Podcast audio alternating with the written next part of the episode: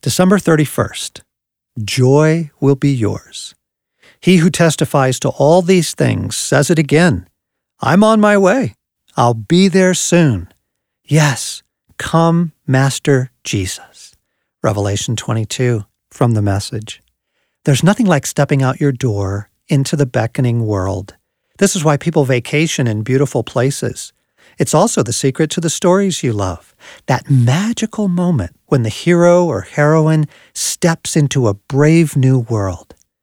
Dear friend, you're preparing your heart to receive the hope that alone can be the anchor of your soul. One day soon, you will step into a renewed earth, sparkling like an orchard of cherry trees after a rain shower. Joy will be yours. How do you open your heart to this after so much pain and disappointment? You've lost many things as you've passed through the battlefields of this war torn world. Your humanity has been stripped of such essential goodness.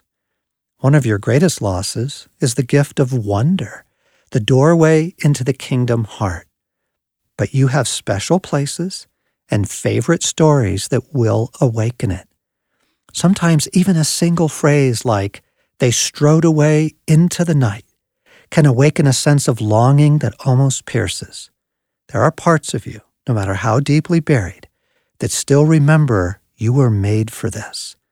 You have been looking for the kingdom all your life.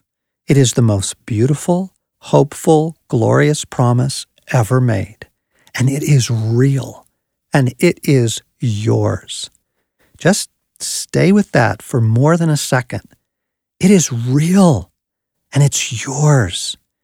Repeat that to yourself. The restoration of all things is real and it's mine.